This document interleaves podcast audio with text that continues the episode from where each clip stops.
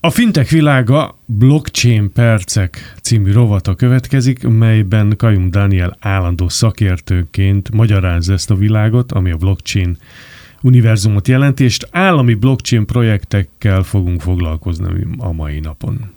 Igen, a legutóbbi adásban különböző országok digitális jegybankpénz projektjeinek helyzetéről beszéltünk, a digitális jegybankpénzek kapcsán egyértelmű az állami szerepvállalás, azonban nem csak ezen a területen használnak blockchain technológiát az állami szervek. Az állami projektek jellemzően néhány adott területen elterjedtek. Ezek a digitális azonosság, az adminisztráció, az egészségügy, a szabályozás és a szavazás területei. Igazából az előző adáshoz a blockchain, a digitális jegybankpénz térképhez hasonlóan most is pár országból szemléztünk, hogy hol mi vált be, hol mi működik, és elsősorban Dél-Koreát említeném meg. Tudjuk azt, hogy Dél-Koreában csak úgy, mint az összes ilyen digitálisan fejlett országban a távol-keleten, de miért pont Dél-Koreában lett ennyire fejlett a blockchain világ? Dél-Koreában volt egy erős hajlandóság, hogy használják a blockchain technológiát, méghozzá annyira erős, hogy az ország második legnagyobb városát, Puszent vagy Buszent, ahogy ejti az ember, egy olyan zónának nyilvánították, ami szabályozásmentesen használhat blockchain fejlesztéseket. Ez igazából egy címke, amit ők találtak ki, hogy, hogy blockchain szabályzásmentes zóna? Mert én még nem hallottam ilyenről. Igen, tehát uh, nyilván a lényeg a szabályzásmentességen van, de gondolom ez abban nyilvánul meg, hogy könnyebb előterjeszteni és véghez vinni blockchain projekteket, de lényegében ez egy ilyen buzzwordnek is felfogható. De jó, jól hangzik. Uh, igen, uh, hát ezzel lényegében egy óriási sandbox környezetet csináltak az egész városból. Sandbox az ugye homokozónak, homokozónak fordítható le. Ez egy ilyen izolált tesztelési környezet, ahol jellemzően, hát hogyha privát cégek használják, akkor élesítés előtt tudnak projekteket tesztelni, hogy ez szabályozásilag hogyan tudna lényegében működni az igazi világban. De ott az ott lakókon kísérleteznek rossz magyarsággal, tehát azon, hogy a helyi polgárságot próbálják meg belehúzni ezekbe a projektekbe, hogy hogy gyakorlatilag is vegyenek részt benne? Tehát mit tudom, egy szavazáson, vagy egy fehér könyvvel még nem rendelkező kriptó dolgon Hát maguk a megoldások, a blockchain megoldások mindenképpen rendelkeznek fehér könyvvel, meg megbízhatóak, de lényegében igen, ez egy óriási kísérlet, amit egy ilyen városra húznak rá, és nagy skálán tudják ellenőrizni, hogy mik a hatásai, hogyan fogadja be a társadalom ezeket. Van ott valami egyetem, ami ezzel foglalkozik, vagy oktatási intézmény, ami köré szerveződik, vagy ott a helyi polgármester átélére ennek, vagy felülről a felső kormányzat azt mondta, hogy akkor ez a város lesz ennek a zászlós hajója. Hát a városnak van egy adott ilyen vezetősége, amelyik ezzel a projekttel is foglalkozik, és jellemzően privát cégekkel dolgoznak együtt, akik különböző megoldásokat fejlesztenek nekik. Most kettő megoldásról, amiről majd beszélni fogunk, azt a CoinPlug fejlesztette ki nekik egy privát cég. Tehát akkor el is kezdhetjük igazából, hogy mik is lennének ezek. Az első, amit megemlítenék, az a BPass, ez egy blockchain alapú digitális azonosítókártya, amely egy helyen összesíti az emberek személyigazolványát, könyvtártagságát, ott a városban használt helyi családi kártyáját és az utazási jegyeit is. Tehát lényegében ez egy mobiltárc, amiben több azonosító kártyánk is tárolható blockchain alapon. Mi a novum benne? A novum az egyrészt a feltörhetetlenség, tehát hogy fokozott biztonság és a megmásíthatatlanság, valamint egy decentralizált azonosság nevű koncepció, de előtte még gyorsan be, megemlíteném a CoinPlug másik fejlesztését is, mert akkor mindkettő kapcsán kifejthetjük ezeket. A másik, a másik fejlesztésük az a Public Safety Report. Ez egy olyan rendszer, ami blockchainen tárolja a veszélyhelyzetek bejelentését, és anonim, anonimitást biztosít a bejelentőknek. Tehát az arra ösztönzik a lakókat, a lakosokat a városban, hogy ha valamilyen veszélyhelyzetet észlelnek, azokat bejelentsék. Annak érdekében, hogy minél többen használják a szolgáltatást, és pusztán a lehető legbiztonságosabb város legyen Koreában. A szolgáltatást egy jutalomrendszeren keresztül egy jutalomrendszerhez kötik, és ezzel motiválják az embereket a bejelentésekre. De Nekem mindig, ugye én rossz korba születtem, nekem az ilyen nagy össznépi bejelentéseknek mindig a feljelentés átforduló, nem tudom, filozófiája jut eszembe, tehát a nagy szabadsággal jelentsük egymást, jelentsük egymást, vagy hogyha bármi olyat észlelünk, de hát ez átmenet, átmenet abba, hogy nekem nem tetszik, nem tudom, hogy vörös hajú szemüveges egyének rockzenét hallgatnak a nyolcadikon. Hát igen, átfordulhat ebbe is, így a pontos részletekkel nem vagyok annyira tisztában, de szerintem itt tényleg inkább a komolyabb veszélyhelyzetekről van szó, nem az, hogy tényleg a szomszéd túl hangos, vagy nem tetszik valakinek a frizurája. És ez teljesen anonim lesz, tehát mivel blockchain alapon megy, nem tudják visszafejteni, hogy ki volt az, aki megtette ezt a bejelentést. Igen, tehát a CoinPlug mindkét fejlesztése a blockchain feltörhetetlenségére és a megmásíthatatlanságára épül, tehát feltörhetetlen, biztonságilag szolid, biztos az egész rendszer, megmásíthatatlan, tehát azok az adatok, amik már egyszer felkerültek a blockchainre, azok ott is maradnak, nem lehet ezeket manipulálni, sőt általában, hogyha valaki manipulálni próbálná őket, annak nyoma marad a blockchainen. A kettő aspektus mellett, tehát feltörhetetlenség és megmásíthatatlanság mellett a decentralizált azonosság koncepciója is fontos. Ez annyit tesz, hogy az emberek egy decentralizált, nyilvános blockchainen keresztül képesek azonosítani magukat, azonban a személyes adataikat csak a saját készülékeiken tárolják. Tehát a blockchainhez őket egy adott kapcsolódási pont köti, de maguk a személyes adataik az embereknek az ő birtokukban van, az ő saját telefonukon van, és egyébként is ők döntik el, hogy ezekbe a rendszerekbe például mennyi adatot vagy milyeneket akarnak megadni magukról. És akkor a telefonlopások?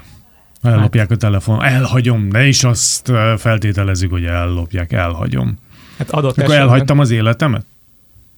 Hát néhányan azt mondanák, hogy már most is felérezze, igen, hogy igen, igen. elhagyja a telefonját. Üm, igazából be lehet jelenteni ezt, hogy el, elhagyta valaki a telefonját, vagy ellopták, és akkor a visszaéléseket úgy is kezelik majd a releváns hatóságok.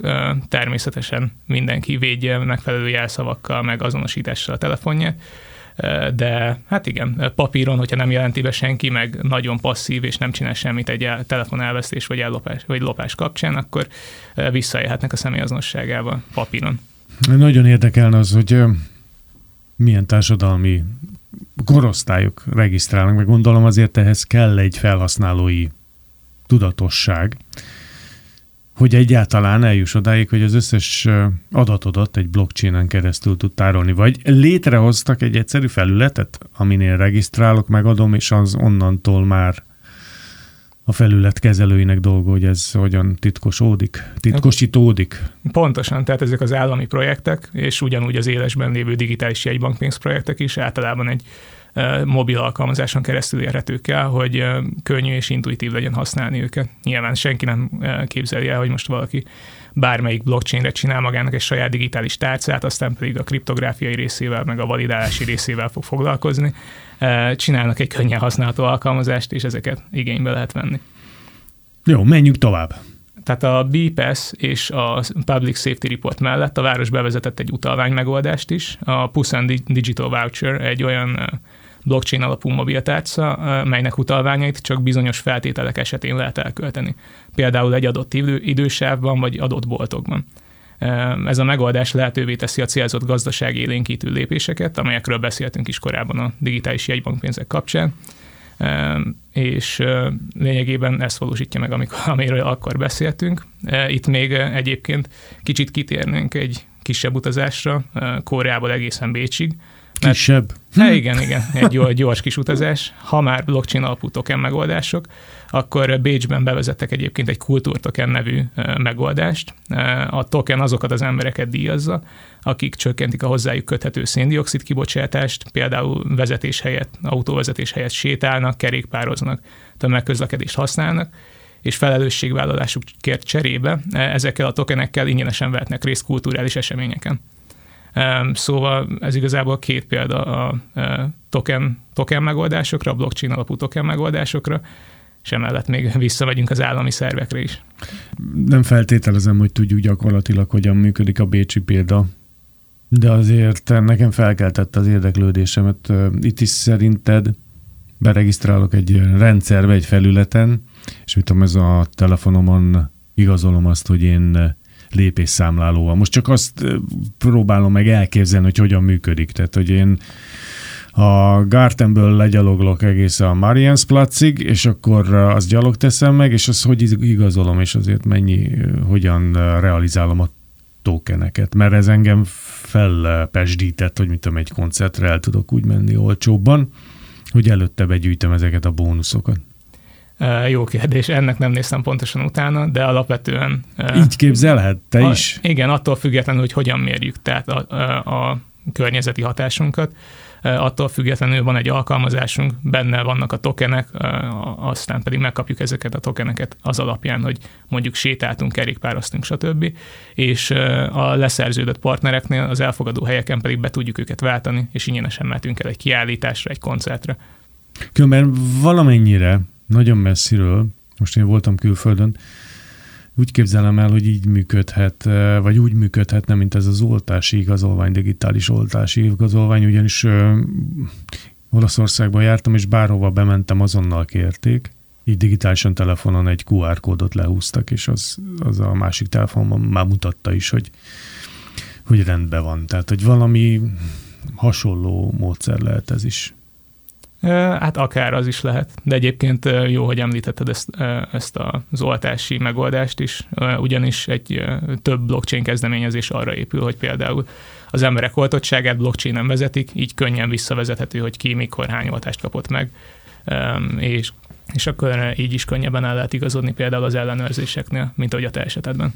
Én nagyon remélem, hogy számítás technikailag ez, ez, ez rendben lesz, tehát nem csuklik össze mögötte a rendszer. Nekem csak ez az egy félelmem, hogy valaki kihúzza a 220 a, a falból, és összeomlik az egész világunk, ha nagyon így rátámaszkodunk ezekre a rendszerekre, de ez tényleg csak a koromból való, mert én boomer vagyok már, mint megtudtam, és és hát én szkeptikus is vagyok nagyon, ezért azért szeretek utána gondolni ezeknek a dolgoknak. Grúziában, egy meglepő országban a földhivatal használja az ingatlanok helyzetének alakulásáért a blockchain-t, Svédországban ugyancsak ilyen megoldás van, és Oroszországban többször is próbálkoztak már blockchain alapú szavazási megoldásokkal, igaz, több-kevesebb sikerrel. Én majd erről az orosz dologról szerintem még váltunk szót, mert hogy én azt látom, hogy ők teljes egészében ezt az Oroszország erődöt próbálják megvalósítani, ebben a, ezen a szinten is, hogy önmaguk lássák el önmagukat mindennel. Tehát, hogy ennek is szerintem az első lépései lehetnek azok, hogy blockchain alapú szavazást tartanak, hogy, hogy ne kelljen senkire és semmire támaszkodniuk, de már ennyi időnk volt, ez volt a fintech világa a blockchain percek mai rovata és jövő héten is folytatjuk Kajm Dániellel. Köszönöm szépen, nagyon szép hetet neked. Köszönöm szép hetet.